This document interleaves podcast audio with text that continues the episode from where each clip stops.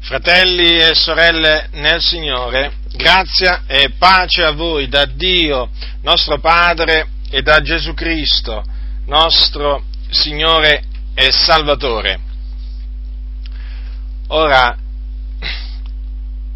a motivo del fatto che eh, confuto parecchie false dottrine eh, e smaschero svariati cattivi operai che ci sono in mezzo alla Chiesa, spesso mi è stato detto, o meglio, più che detto scritto, che quello che faccio è sbagliato, cioè è sbagliato che io metto in luce le false dottrine delle chiese o gli scandali.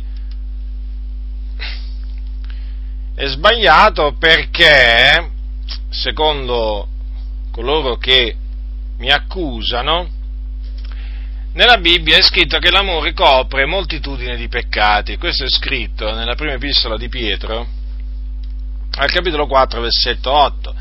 Le parole sono, soprattutto abbiate amore intenso gli uni per gli altri, perché l'amore copre moltitudine di peccati. E questo passo, appunto, mi viene, mi viene citato, e badate che viene citato nei confronti di tutti quelli che confutano le false dottrine, smascherano gli scandali e li riprovano pubblicamente, eh? Non ne voglio fare una questione personale assolutamente, perché questo riguarda tutti coloro che eh, si trovano a combattere eh, contro diciamo, le, potenze, le potenze delle tenebre. Quindi ci viene appunto detto che siccome l'amore copre moltitudini di peccati, noi non dobbiamo eh, smascherare, noi non dobbiamo confutare, noi non dobbiamo fare i nomi di costoro, noi dobbiamo stendere un velo pietoso. Sì, perché esiste un velo pietoso. Voi sapete che questa è un'espressione che viene presa a prestito dal mondo. Io non la prendo, però costoro la prendono a prestito dal mondo. Beh, a dire la verità ne prendono parecchie di cose a prestito dal mondo. Comunque, una cosa più, una cosa meno e quindi loro dicono, ma fratello, ma perché non stendiamo un velo pietoso? E proseguono, proseguono nella, nell'accusa prendendo eh, l'esempio di, prendendo l'esempio dei figli di Noè, dei figli di Noè, che secondo loro misero in pratica questo versetto, o meglio questo, questo principio. Quali figli di Noè? Mi riferisco a Sem, a Sem e a Jafet. Secondo loro, appunto, questi due figli di eh, Noè sono da prendere ad esempio e quindi noi ci, do, ci dovremmo comportare come fecero Sem e Jafet.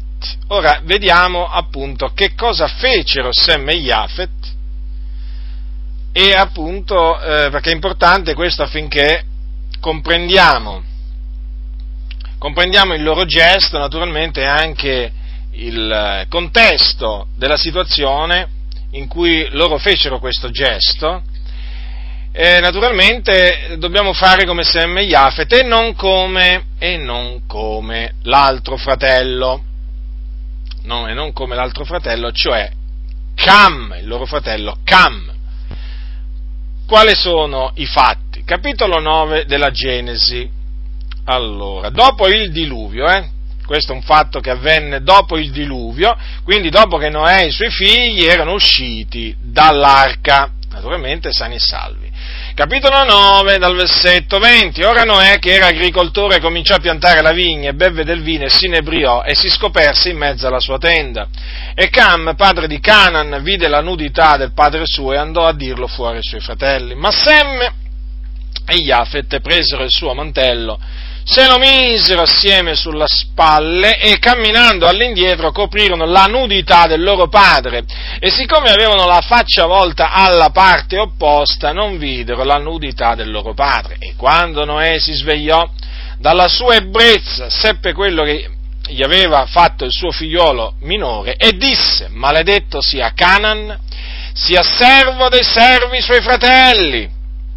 Quindi ribadisco Maledetto sia Canaan, sia servo dei servi dei suoi fratelli. E disse ancora, benedetto sia l'Eterno, l'Iddio di Sem, sia Canaan suo servo. Il Dio ste, estenda Jafet ed abiti egli nelle tende di Sem, e sia Canaan suo servo. Ora, come potete vedere, Cam prese una maledizione, si attirò una maledizione da parte di Noè, e giustamente, niente da ridire.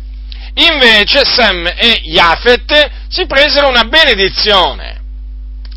Allora, quelli che ci accusano ci dicono bada bene, badate bene, perché voi state facendo l'opera di Cam, padre di Canaan, e quindi badate bene che vi attirate una maledizione divina per questa opera. Io riassumo, però il concetto è quello, eh? Il concetto è questo. Quindi, quindi quello che noi facciamo è maledetto da Dio praticamente. Non ha l'approvazione di Dio. Beh, è evidente. Se noi facciamo l'opera di Cam. Allora, a questo punto ritorniamo, ritorniamo, dopo ci, comunque ci ritornerò, eh, badate bene, ritorniamo alle parole di Pietro. Dopo ci tornerò eh, a Sem, Cam e a Jafet eh, e a quello che fecero. Ci tornerò. Ma partiamo. Partiamo dalle parole di Pietro. Ora, possiamo noi dire che Pietro quando dice l'amore copre moltitudine di peccati intenda dire che noi dinanzi alle abominazioni che si compiono in mezzo alla Chiesa di Dio. Lo ribadisco, dinanzi alle abominazioni che si commettono in mezzo al popolo di Dio, alle ingiustizie, ai soprusi, dinanzi alle opere di impostori, di seduttori di menti, di cattivi operai, di falsi dottori, falsi pastori, mercenari, servi di Mammona. Volete che prosegua? Mi fermo qua.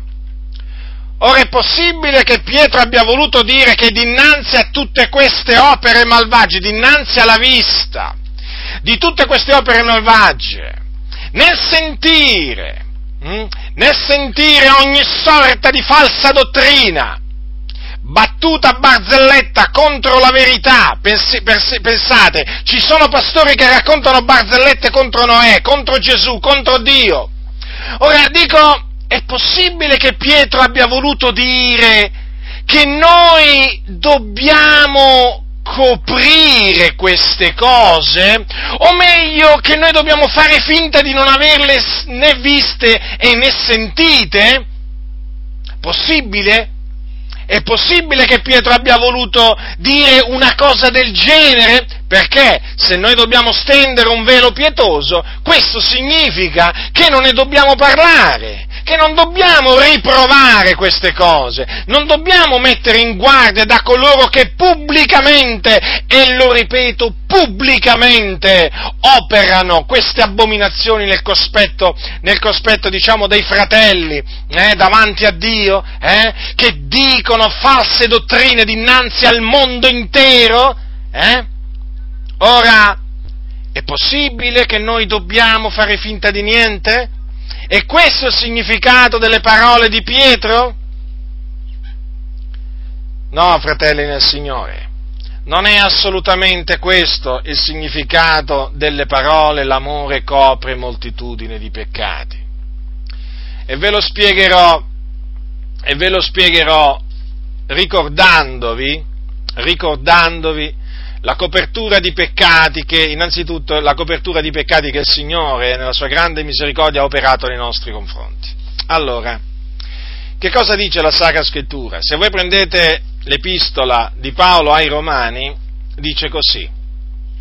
È bene quindi partire dal reale significato di queste parole, perché una volta stabilito il reale significato di queste parole, quello falso è facilmente identificato ficabile. Allora, beati quelli, capitolo 4, versetto 7 di Romani, beati quelli le cui iniquità sono perdonate e cui peccati sono coperti, beati l'uomo, beato l'uomo al quale il Signore non imputa il peccato. Ora, fratelli del Signore, qui la Bibbia dichiara beati, qui è il salmista che parla e Paolo riprende le parole del salmista, beati quelli le cui iniquità sono perdonate e cui peccati sono coperti. Ora, è evidente che qui la copertura operata dal Signore, la copertura dei peccati operata dal Signore nei nostri confronti, ha a che vedere con il perdono. Quando è che ci sono stati coperti questi peccati? Nel momento in cui noi ci siamo ravveduti e abbiamo creduto nel Signore Gesù Cristo. Per la fede nel Signore Gesù Cristo ci sono stati perdonati, le, perdonate le nostre iniquità e i nostri peccati sono stati, sono stati coperti. C'è un salmo, c'è un salmo che conferma ciò, è il Salmo 85. Ascoltate cosa dice il salmista. Dice così, Salmo 85 dal versetto, versetto 2, Tu hai perdonato l'iniquità del tuo popolo, hai coperto tutti i loro peccati, tu hai acquetato tutto il tuo cruccio, ti sei distolto dall'ardore della tua ira. Ora, fratelli nel Signore, quando è che il Signore dunque ha, per, ha coperto i, peccati, i nostri peccati? Quando noi ci siamo pentiti, quando noi abbiamo confessato i nostri peccati al Signore e Lui nella sua fedeltà ci ha perdonato. Ora, noi chiaramente, come siamo stati perdonati, dobbiamo perdonare. Perdonate, vi sarà perdonate, ricordate queste parole? Ora, il Signore ha coperto i nostri peccati, fratelli, nel momento in cui noi gli abbiamo chiesto perdono. Ora noi dobbiamo fare la stessa cosa nei confronti dei nostri fratelli. Sì, dobbiamo coprire i loro peccati. Ma quando? Quando i nostri fratelli si pentono. Quando i nostri fratelli peccano contro di noi e si pentono dei loro peccati, noi li perdoniamo e quindi copriamo i loro peccati. E questo naturalmente può essere fatto solo in virtù dell'amore di Dio che è stato sparso nei nostri cuori per lo Spirito Santo che ci è stato dato. Vedete, nel, in un, in un, nel, nel libro dei Proverbi, al capitolo 17, c'è scritto così chi copre i falli si procura amore, ma chi sempre vi torna su disonisce gli amici migliori. Dunque, vedete che chi copre i falli si procura amore, cioè una persona che viene ben voluta, perché è una persona pronta a perdonare, pronta a coprire. Però vedete c'è anche chi sempre vi torna su, disunisce gli amici migliori, sì, perché ci sono quelli che praticamente, quando il fratello gli chiede perdono, dicono ti perdono, poi però tornano su, su quei misfatti e questo non va bene, perché una volta perdonato il fratello non bisogna più tornarci sopra quei misfatti. Se si è veramente perdonato col fratello, non bisogna più ritornare su quei falli, perché altrimenti, altrimenti veramente si vengono a creare eh, delle, delle divisioni. Quindi è importante coprire i falli. Ora, fratelli del Signore, Qui dice, mh, mm, dice Pietro che l'amore copre moltitudine di peccati, quindi sono molti. Allora vi vorrei, so, vorrei farvi notare una cosa. Allora, tenendo presente quindi che questo coprire i peccati è in relazione al, diciamo, al perdono che noi accordiamo al fratello quando il fratello si pente e ci chiede perdono, viene da noi e ci dice mi pento, Ora, tenendo presente dinanzi a ciò questo, adesso vediamo questa moltitudine di peccati. Gesù che cosa ha detto un giorno? Capitolo 17 di Luca. badate a voi stessi, dal versetto 3. Se il tuo fratello pecca, riprendilo, se si pente, perdonagli. Se ha peccato contro, contro te sette volte al giorno e sette volte torna a te e ti dice mi pento, perdonagli. Ora Gesù non ha escluso che che non è escluso che un fratello nella fede possa peccare contro, mm, diciamo, di noi sette volte al giorno, ma che anche sette volte al giorno, dopo, diciamo, ogni volta che ha peccato, si pente e viene da noi e ci dice mi pento. Allora noi che cosa dobbiamo fare? Dobbiamo perdonargli. Ora, fratelli del Signore, moltiplicate, moltiplicate 7 per 365 giorni. Quante naturalmente, è chiaro, no? nell'eventualità che il fratello, perché questa eventualità si può, eh, diciamo, si può verificare, eh, che un fratello pecca contro di noi sette volte al giorno, eh? sette volte si pente, viene a noi e ci dice, mi pento, noi che cosa dobbiamo fare? Dobbiamo perdonarlo, quindi coprire i suoi misfatti. Ora, 7 per 365 fa più di 2000 più di 2000, eh?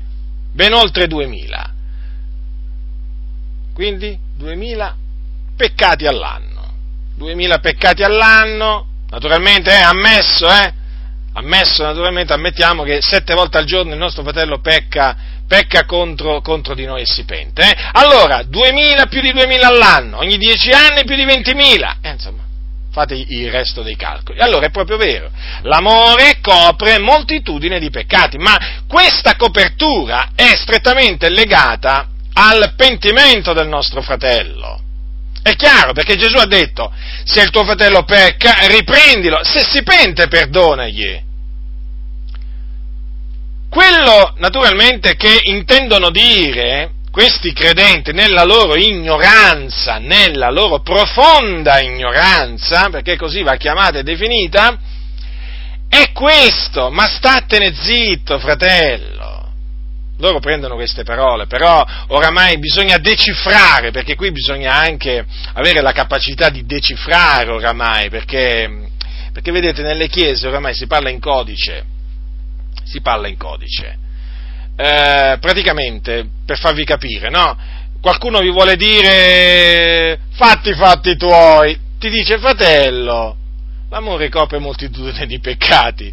Quindi lascia perdere, lascia perdere se il pastore nega la Trinità, lascia perdere se il pastore permette ai divorziati di risposarsi, lascia perdere se il pastore c'ha l'amante, lascia perdere fratello, ma fatti i fatti tuoi, però non te lo dicono fatti i fatti tuoi. Ti dicono, fratello, l'amore copre moltitudini di peccati. Allora, sai, uno se non conosce questo, il, il, reale significato di questa parola rimane spiazzato, perché in effetti potrebbe, potrebbe, essere indotto a dire, beh, in effetti se devo coprire moltitudini di peccati, devo coprire quindi ma, il fatto che il pastore c'ha l'amante, il fatto che nega la Trinità, il fatto che permette ai divorziati di risposarsi, e poi potremmo allungare la fila, il fatto magari che ha rubato i soldi, rubato i soldi dell'offerta e si è fatto un bel macchinone, o magari che ruba i soldi dell'offerta e si va a fare fare le vacanze alle Bahamas o alle Seychelles o chissà in qualche altro bel, diciamo, bel isolotto sulla faccia della terra, belle isole, eh?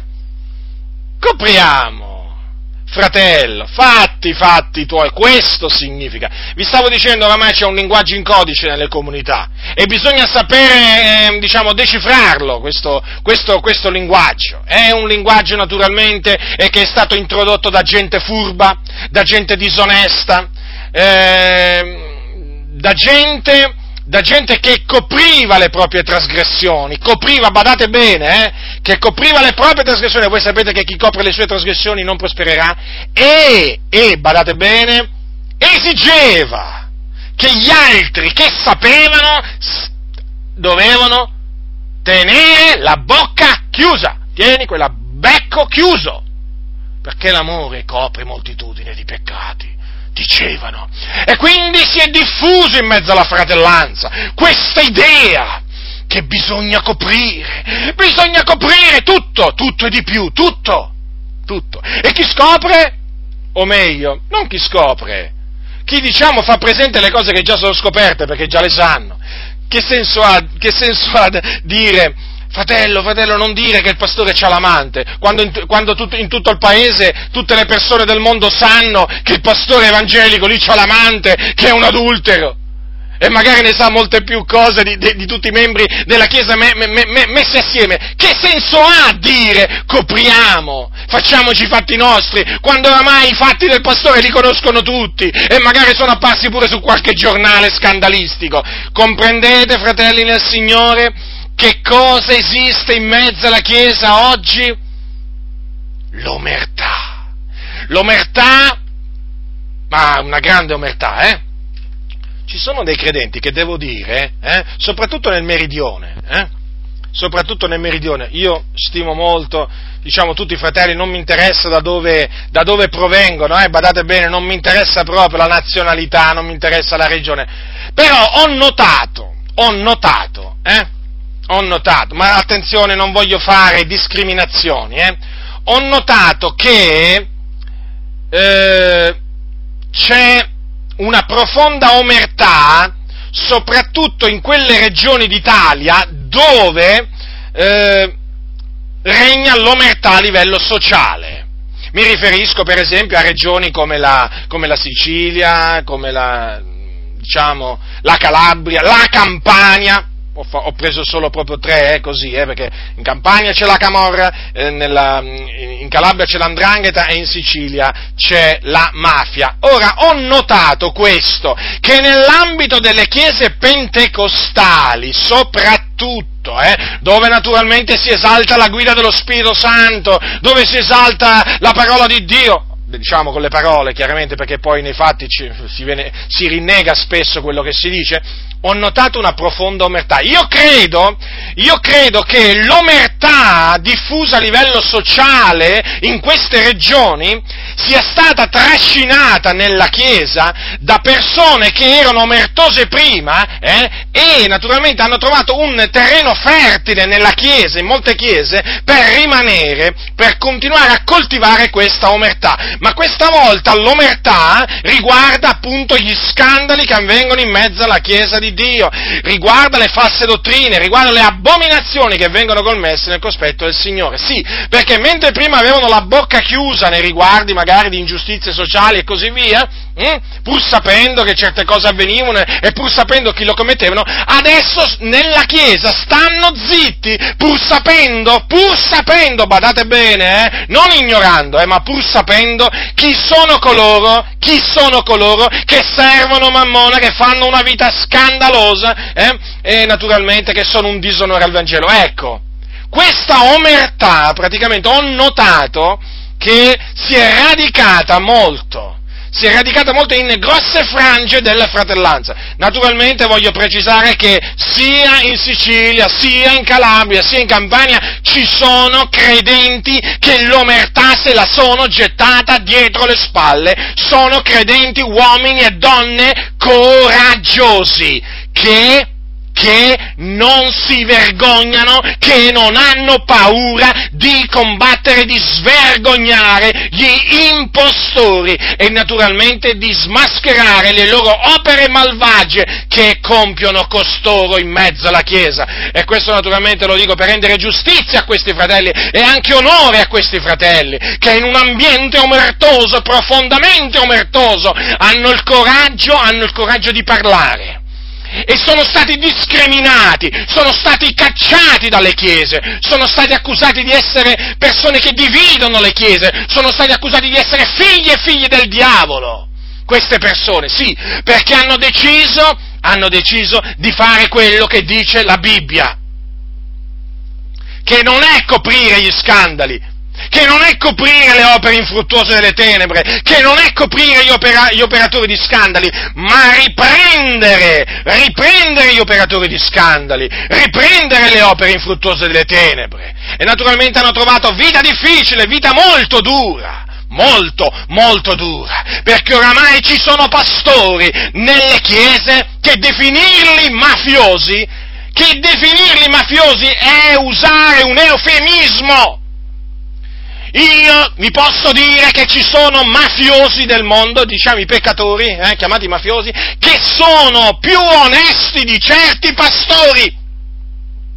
Perché oramai in mezzo alle chiese bisogna dire le cose come stanno, eh? c'è una sorta di mafia.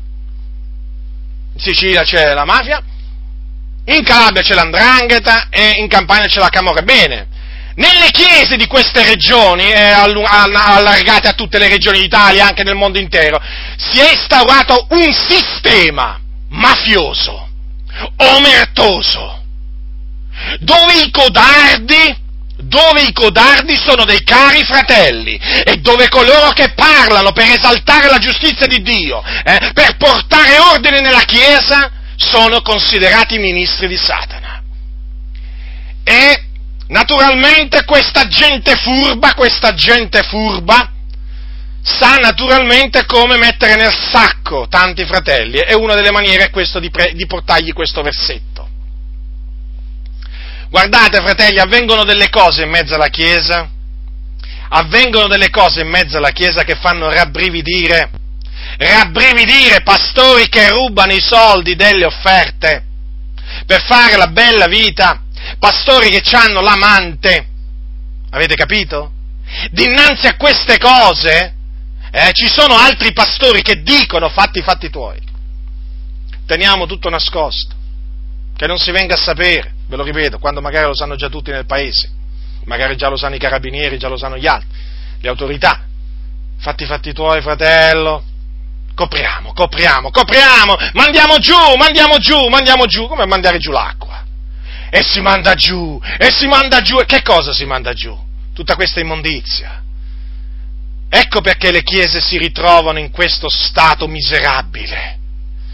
Un degrado morale, dottrinale regna nelle comunità, perché regna l'omertà, perché le comunità sono guidate da codardi. Non, ribadisco, non tutte, ma la maggior parte delle comunità oggi sono guidate da codardi, pastori che non hanno coraggio di denunciare gli operatori di scandali, denunciare non alle autorità, eh, di rimproverare le loro opere infruttuose, di mettere in guardia la fratellanza da questi operatori di scandali che ci sono nella Chiesa. E quando a capo di una comunità c'è un codardo, eh, voi cosa pensate che regnerà in quella comunità? L'omertà. L'omertà. Non c'è niente da fare, fratelli, è così. Da queste comunità la cosa migliore da fare è andarsene, è tempo sprecato stare là, è tempo sprecato. Avere, cioè, si ha a che fare con gente omertosa, con gente talvolta più scorretta dei, dei pagani che non conoscono il Signore. Talvolta veramente mi sono accorto che amano più la giustizia certe persone del mondo che certi credenti, che certi pastori. Ma veramente, è triste tutto questo. Ecco, vi, vi dicevo prima appunto, una delle maniere una delle maniere in cui i fratelli vengono tenuti nel silenzio, una delle maniere in cui è stato messo il bavaglio ai fratelli che sanno cose gravissime, da cui i pastori, da cui i credenti non si sono mai voluti ravvedere, perché qui stiamo parlando di scandali pubblici, di cose nefande, eh, non stiamo parlando di cosette, cose da cui non vogliono ravvedersi, cose nelle quali prendono piacere, cose delle quali si vantano, cose delle quali si vantano. C'era un pastore che ora è defunto e lo chiamavano il mafioso. Il mafioso, pensate, lo conoscevano nell'ambito delle chiese, hm? della propria denominazione come il mafioso. Rendetevi conto rendetevi conto, diciamo, che persona poteva essere questa. Ma è chiaro, è chiaro, persone prepotenti, persone naturalmente per le quali il fine giustifica i mezzi, persone a cui proprio della parola di Dio non gli interessa niente, ma proprio niente, meno che meno. Comprendete?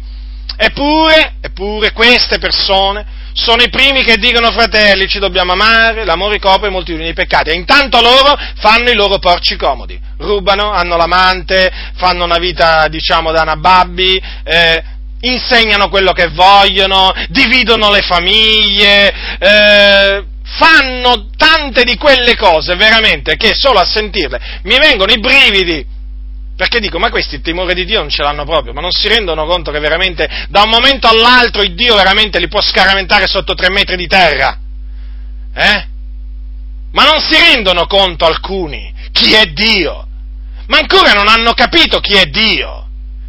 Dio è il creatore, è colui che in un attimo ritira lo spirito all'uomo e l'uomo torna nella polvere.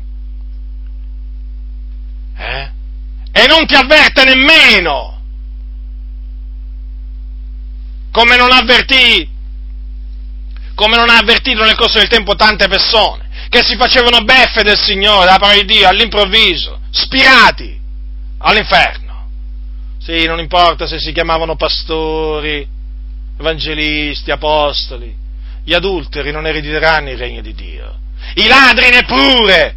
Guardate che i pastori ladri non erediteranno il regno di Dio. Guardate che i pastori che hanno l'amante non erediteranno il regno di Dio. Guardate che i pastori che prendono piacere nella menzogna non erediteranno il regno di Dio. Sappiatelo questo, eh? Sappiatelo! Quelli che amano e praticano la menzogna, dove pensate che andranno? In cielo? A me non risulta che in cielo vanno i bugiardi. I pastori che si ubriacano non vanno in cielo. I pastori effeminati, i pastori omosessuali. Qui oramai bisogna fare l'elenco. I pastori oltraggiatori, i pastori ingiusti, per parlare appunto della casta, perché naturalmente adesso è, si chiama, è la casta questa, la casta pastorale. È una casta, sì, una casta di intoccabili.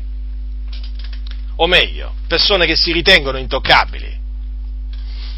Si ritengono intoccabili e naturalmente pensano di mettere paura con la loro posizione, dall'alto della loro posizione sociale con tutta la loro filosofia pensano di mettere paura a, tutto, a tutti i credenti. Questi appunto fanno parte della casta dei pastori che ti dicono fratello, fatti fatti tuoi, però te lo dicono appunto dicendo l'amore copre moltitudine di peccati, e eh no. Allora quello che cosa, che cosa, dobbiamo fare quindi? Spiegare naturalmente qual è il significato dell'amore copre moltitudini di peccati e poi spiegare a chi non lo sa che noi siamo chiamati a riprovare, a riprendere le opere infruttuose delle tenebre, per manifestare tutto ciò che viene fatto nelle tenebre da questa gente, riprovata quanto alla fede, caparbia di cuore, dalla cervice dura, non parliamo di persone umili, non parliamo di persone oneste, non parliamo di, perso- di, persone del genere, no, fratelli, parliamo di persone, di persone che rifiutano ogni correzione, rifiutano ogni riprensione, se la gettano dietro le spalle. È bene dunque smascherarli pubblicamente costoro, facendo anche i nomi e cognomi, quando la cosa è certa ribadisco, quando la cosa è certa, quando ci sono delle prove inconfutabili, eh, mediante le quali si può dimostrare che quello è così o quello è cos'ha, bisogna, fratelli nel Signore, alzare la voce, alzare la voce a guisa di tromba e riprovare quelle opere infruttuose delle tenebre e mettere in guardia il gregge del Signore da questi individui che si aggirano in mezzo alle chiese di tutta Italia e nel mondo, e nel mondo intero. È chiaro, come potete ben capire, che a questi, a questi pastori, a questi della, della casta degli intoccabili, eh, perché tra di loro non si toccano, si coprono, si coprono. Chi c'ha l'amante copre quello che ruba, quello che ruba copre chi c'ha l'amante quello, insomma, è tutto un sistema.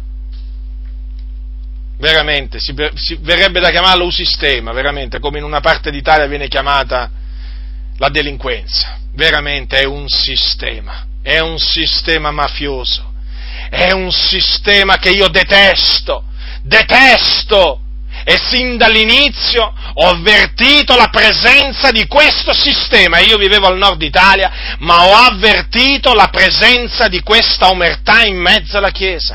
Io avvertivo la presenza di codardi. Era come se sentissi un odore sgradevole quando incontravo un codardo. Poi a distanza di anni, in effetti, ho potuto scoprire che le cose stavano veramente così.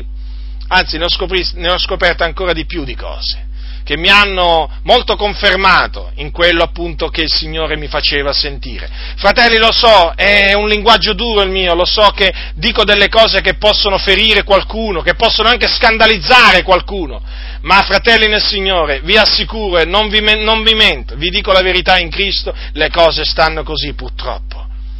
Purtroppo stanno così, non posso dire altrimenti, non posso dire altrimenti, verrei smentito, verrei smentito dai fatti se dicessi che le cose non stanno così.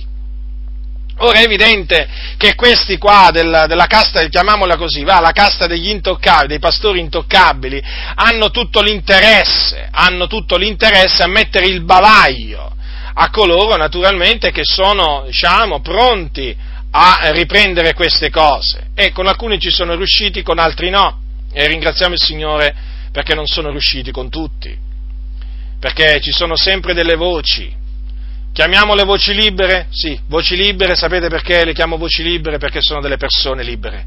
Le voci libere sono quelle che vengono da persone libere, libere da che? Libere da ogni gioco umano, libere innanzitutto dalla schiavitù del peccato, ma poi anche libere, libere da sistemi mafiosi in mezzo alle chiese, liberi dalle denominazioni, dalle associazioni, liberi, liberi in Cristo, schiavi di Cristo. Quindi, liberi in Cristo, ma schiavi di Cristo, quindi al servizio di Cristo. E quando si è al servizio di Cristo, eh, non si predica solo l'Evangelo, ma si riprovano le, anche le, si, si, fa anche un'altra cosa, si riprovano le opere infruttuose delle tenebre. È chiaro che questi qua della, della casta dei, dei pastori intoccabili, è evidente, hanno instaurato un sistema, un sistema, è chiaro che mm, un sistema che gli fa comodo per tanti versi, a livello finanziario, economico, di prestigio, di fama, e quindi quelle voci libere che si levano gli danno fastidio. Ma è così. Guardate, la stessa cosa che avviene in queste regioni dove regna la delinquenza. Guardate, avviene anche nella Chiesa. Le voci libere, le voci libere, diciamo, di cui si parla nella società, no? Per esempio, in Sicilia si dice, ah, quella è una voce libera. Che significa? Che quello non si fa impaurire dalla mafia. O in Campania, o in, diciamo, in Calabria, che sono le regioni ad alta densità, no? Voi sapete, de, diciamo, di sistemi mafiosi che poi la mafia comunque è, è, è diffusa diciamo, in tutta Italia e nel mondo intero. Comunque, quello che vi voglio dire, è evidente che ci, come ci sono delle voci libere nel mondo, sì, persone che, coraggiose che combattono, combattono eh, naturalmente le ingiustizie, le, le, i soprusi e non hanno paura, non sono disposti pure a morire pur di far prevalere la giustizia sociale e così via. Così è anche nella Chiesa, fratelli ci sono delle voci libere e ringraziamo il Signore che queste voci libere stanno aumentando. O meglio, stanno anche saltando fuori, perché c'erano già, solo che noi veniamo a conoscerle. Alcune sono sorte, altre c'erano già e le abbiamo conosciute e siamo veramente grati al Signore per averci fatto conoscere delle persone libere, veramente libere, non eh, schiave di altri uomini, ma schiave di Cristo che amano la giustizia, amano la verità e sono disposti a morire per la giustizia e per la verità in Cristo Gesù. Dunque le voci libere, o meglio le persone libere, danno fastidio.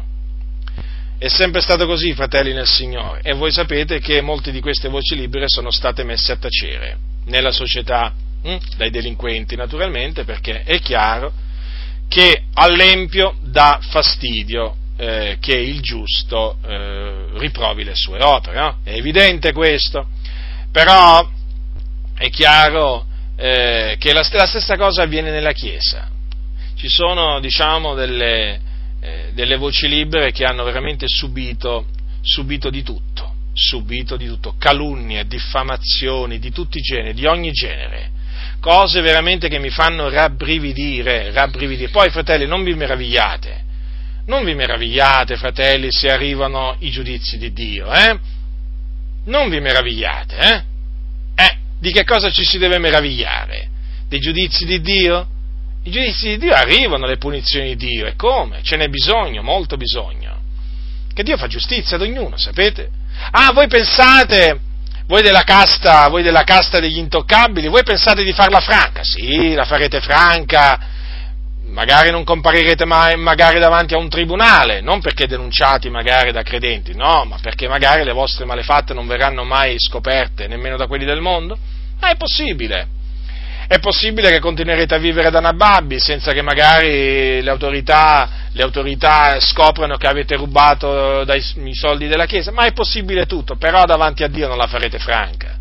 E non la farete franca non solo nell'aldilà, ma non la farete franca nemmeno nell'aldiquà, perché Dio vi raggiungerà dovunque siate e vi castigherà come meritate, perché siete dei ribelli. Dunque le voci libere danno fastidio e eh, diciamo cercano costoro di di farle tacere con il verso fratello fa l'amore copre moltitudini di peccati, non, non, proprio, non, c'entra proprio niente, non c'entra proprio niente. Ora, è evidente dunque che que, quella moltitudine di peccati che eh, l'amore copre è quella moltitudine di peccati che tra fratelli, tra fratelli nel corso del tempo si copre. Perché? Perché vivendo con i fratelli è chiaro che falliamo tutti in molte cose, ci dobbiamo perdonare gli uni gli altri, dobbiamo essere pronti a perdonare, non dobbiamo mai fare le nostre vendette, dobbiamo riprendere il fratello quando pecca, se, se il fratello pecca se, eh, se si pente, poi eh, se si pente noi lo dobbiamo perdonare. E quindi questo nel corso di tutta una vita, è evidente quindi che l'amore copre moltitudine dei peccati. Però quando ci si trova davanti a scandali pubblici, false dottrine che vengono insegnate pubblicamente, eh, cose proprio, diciamo, a livello pubblico, sto parlando di cose, fratelli del Signore, non che vengono commesse nel sottoscala, non che vengono commesse lì in cantina, eh, badate bene, ma proprio delle cose che sono, diciamo, di dominio pubblico, diciamo così, va. È evidente che non si commette nessun, nessun peccato, qui non, quel versetto lì non c'entra niente, perché? Perché si ha a che fare con dei ribelli, con dei cianciatori, dei seduttori di mente, degli impostori, dei mercenari, dei servi di Mammona, che sfruttano il popolo del Signore, che signoreggiano il popolo di Dio, che sono di grande scandalo e di grande intoppo nel mondo. Queste persone, queste persone vanno smascherate, da queste bisogna guardarsi e mettere, e mettere i fratelli in guardia da costoro. Capite dunque? C'è una grande differenza tra le, due, tra le due cose. Bisogna sempre considerare chi si ha davanti. E come se bisogna considerare chi si ha davanti? Ora, allora andiamo a quello che fecero, a quello che fecero, perché naturalmente questo viene preso, l'esempio, come vi ho detto, l'esempio di Sem, eh, di Sem e Jafet. Ora, Noè era un uomo giusto, davanti a Dio si ubriacò e naturalmente si scoperse, quindi si tolse di dosso i vestiti, quello che aveva addosso, e apparve la sua nudità. Cam era uno dei suoi figli che fece nella tenda, perché dice che eh, Noè si scoperse in mezzo alla, alla, sua tenda, quindi un luogo privato, badate bene, eh, in un luogo privato, come se fosse oggi la camera da letto, va? E o magari la propria casa, la propria abitazione. Allora Cam che cosa fece? Vide la nudità del padre suo e andò a dirlo fuori ai suoi fratelli. Sbagliò Cam, sbagliò perché avrebbe dovuto coprire subito la nudità di suo padre, senza andarla a dire ai suoi fratelli. E in questo sbagliò. Bisogna prendere atto che non ebbe un comportamento giusto. Mentre Sem e Jafet furono naturalmente avveduti, mentre Cam agì da insensato, Sem e Jafet eh, agirono da saggi, con saggezza, perché camminando all'indietro presero il mantello di Noè, loro padre, e se lo misero sulle spalle camminando all'indietro poi appunto coprirono la nudità del loro padre. Quindi vedete, per evitare di guardare la nudità del loro padre, lo copersero camminando all'indietro. E dunque non videro, proprio in virtù di, di come fecero le cose, non videro la nudità del loro padre. Quindi loro agirono bene, perché è chiaro che il peccato, eh, avrebbero peccato se avrebbero visto la nudità, eh, la nudità, del loro, la nudità del loro padre. Dunque, vedete, prendere un passaggio del genere prendere un fatto del genere per sostenere che dinanzi alle abominazioni, dinanzi alle false dottrine, dinanzi agli scandali che vengono fatti pubblicamente da pastori, ai cosiddetti apostoli, profeti e così via, eh, noi dobbiamo agire come Sem Jaffet non ha senso, non ha senso perché i contesti sono totalmente diversi, qui peraltro si trae un significato, cioè praticamente si trae un significato che è sbagliato, che è sbagliato, certo, perché non si può applicare il comportamento di Sem e Jafet al comportamento di chi è testimone, di, di, di, chi sa che pubblicamente vengono fatte certe cose dette certe cose sbagliate nel cospetto del Signore. Non si può, perché queste cose devono essere riprese pubblicamente. Queste persone devono essere riprese pubblicamente, perché è pubblicamente che manifestano le loro falsità, le loro malvagità. E quindi che c'entra l'esempio di Sem e Jafet? Che c'entra? C'entra nella loro mente perché? Perché sono persone furbe, sono persone che agiscono disonestamente verso i fratelli e quindi siccome che hanno paura di essere smascherati, cercano di incutere timore e paura nella fratellanza, appunto prendendogli come esempio la maledizione che si attirò Canaan. E quindi, vedete, è molto facile per questi pastori, per questi cosiddetti apostoli, cosiddetti profeti che scorazzano per le chiese e fanno e dicono quello che vogliono, incontrastati. È molto facile, no? Incutere paura con maledetto sia Canaan! E quindi, e quindi, conclusione, fratello, stai attento, stai attento perché sei lì per lì per pigliarti una maledizione come se la prese Canaan.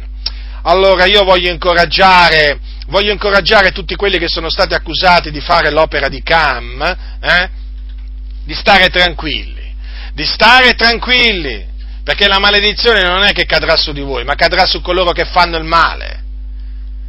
Non sono maledetti coloro che riprovano le opere infruttuose delle tenebre, ricordatevelo, sono maledetti nel cospetto di Dio coloro che, co- che compiono le opere infruttuose delle tenebre. Abbiatele bene in mente queste cose, abbiatele bene in mente. Dunque, vedete quale, eh, diciamo, questo sistema con quale astuzia viene, mm, viene coperto, eh, con quale astuzia viene portato avanti tutto questo sistema.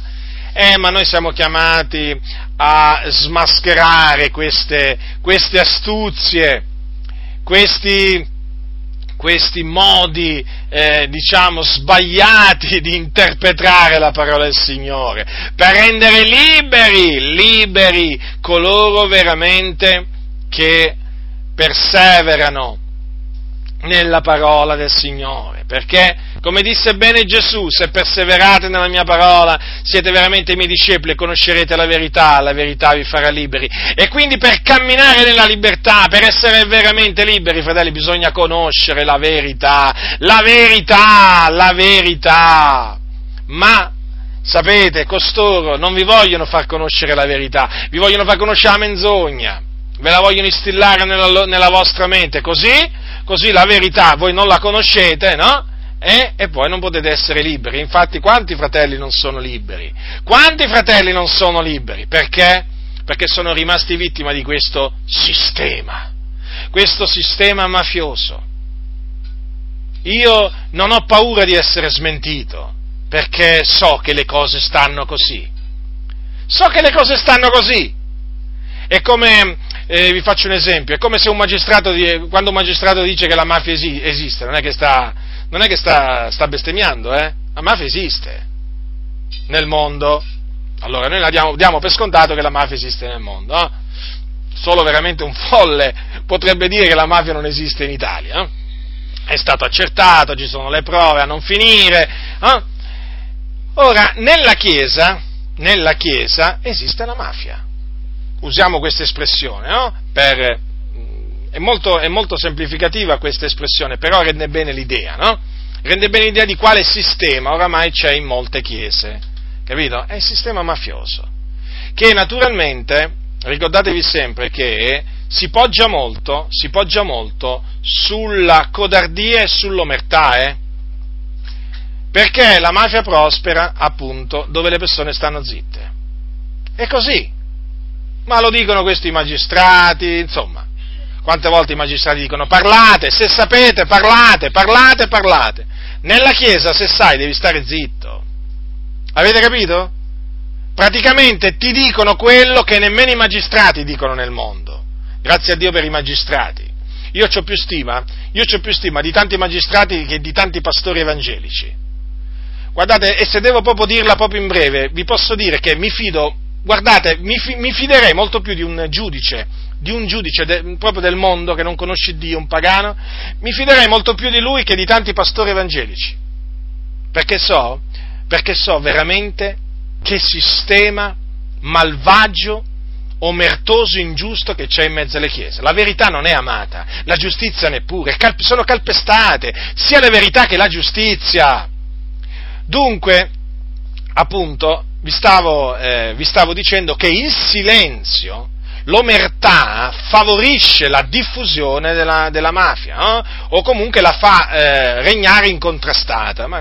Ora, nella Chiesa il silenzio dei giusti, eh, il silenzio dei giusti, è chiaro, va a danno della Chiesa. Ecco perché, fratelli, io vi esorto a parlare, a parlare là nella vostra comunità innanzitutto, a parlare, riprovare le opere infruttuose delle tenebre, perché se non lo fate, se non lo fate, contribuirete a far continuare questo sistema eh, diciamo, a farlo continuare a regnare in maniera contrastata. Costoro si sentiranno fortificati eh, a continuare a fare le loro opere malvagie, a dire le loro falsità. Perché? Perché ci sarà silenzio, perché non ho visto, non ho sentito. Ci sono dei fratelli addirittura che dopo il culto se gli dici ma fratello, ma hai sentito che falsità ha detto il pastore? Sapete come ti rispondono? Ma fratello, a dire non ci ho fatto caso. Come non ci ho fatto caso? Ma guarda che ha detto questo, questo e quest'altro. No, a dire non ci ho fatto caso dopo magari è capace a dirti, ma non è fratello che hai capito male tu, capito? Magari lui era lì che dormiva e russava pure, magari, e dopo c'ha pure il coraggio di dirti, ma non è che hai capito male tu, no, perché nella comunità ci sono pure quelli che dormono, proprio fisicamente. Capite quindi che cosa, che cosa esiste nelle chiese, fratelli? E tutto naturalmente viene condito no? di parole che concernono l'amore del Signore e soprattutto di queste parole di Pietro. L'amore copre, copre moltitudine di peccati. Quindi state molto attenti, fratelli, state molto attenti perché mh, mm, il, diciamo, eh, l'errato significato dato a queste parole di Pietro fa molto comodo agli impostori, ai servi di Mammona, ai cattivi operai, ai seduttori. E siccome che questa gente esiste in mezzo alla Chiesa, eh, sappiate che loro usano queste parole eh, appunto per tenere in silenzio, far rimanere in silenzio tutto, o meglio, far rimanere diciamo, le cose come stanno e praticamente rimanere impuniti, senza, eh, senza nessuna riprensione, senza nessun biasimo.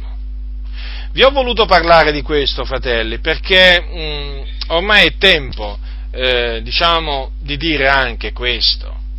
È veramente arrivato il tempo di eh, smascherare questo sistema che esiste nella Chiesa, che veramente di cui sono di cui sono vittime tanti fratelli, in cui sono rimasti invinghiati, avvinghiati veramente tanti e tanti credenti, veramente, proprio sono schiavi, vivono nella paura, perché? Perché gli è stato detto maledetto sia Canaan! Fratelli, coraggio, siate forti, non vi lasciate spaventare, continuate a riprovare le opere infruttuose delle tenebre, fate quello che hanno fatto gli apostoli prima, prima di noi, fatelo con ogni franchezza, quando ci sono delle prove inconfutabili, quando, quando, vedete, quando vedete appunto che le cose sono pubbliche, quando vedete che queste persone eh, assolutamente non vogliono, non vogliono veramente indietreggiare nemmeno di un millimetro, anzi persistono nei loro peccati, persistono nelle loro menzogne, fratelli pubblicamente, fratelli, pubblicamente levate la loro voce, perché guardate che costoro si fanno forti del vostro silenzio, altrimenti costoro continueranno imperterriti a dire a fare quello che vogliono. Non si sentiranno messi, messi sotto prova da nessuno, non si sentiranno rimproverati da nessuno.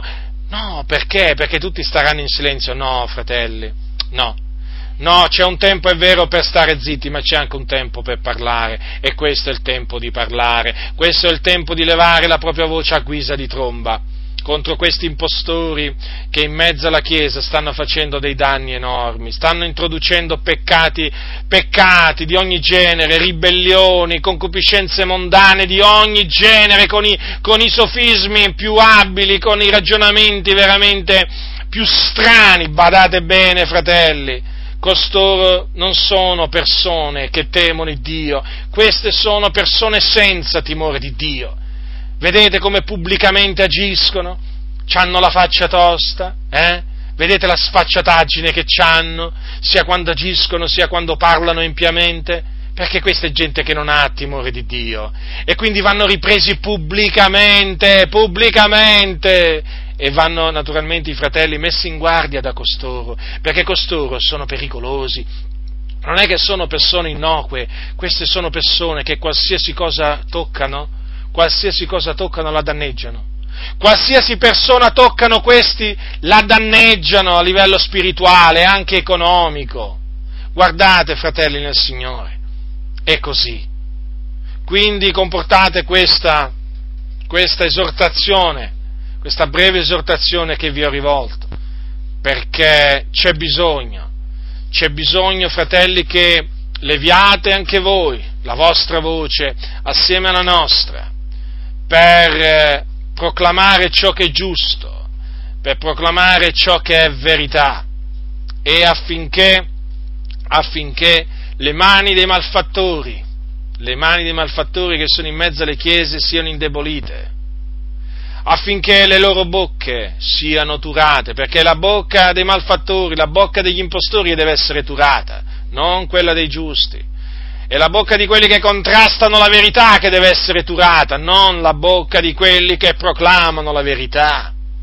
Quindi, fratelli, uniamoci in questa guerra, stando uniti, di un medesimo parlare, di un medesimo sentire, perché la lotta è dura e vale la pena portare avanti questa lotta, vale la pena, perché questa è la buona guerra.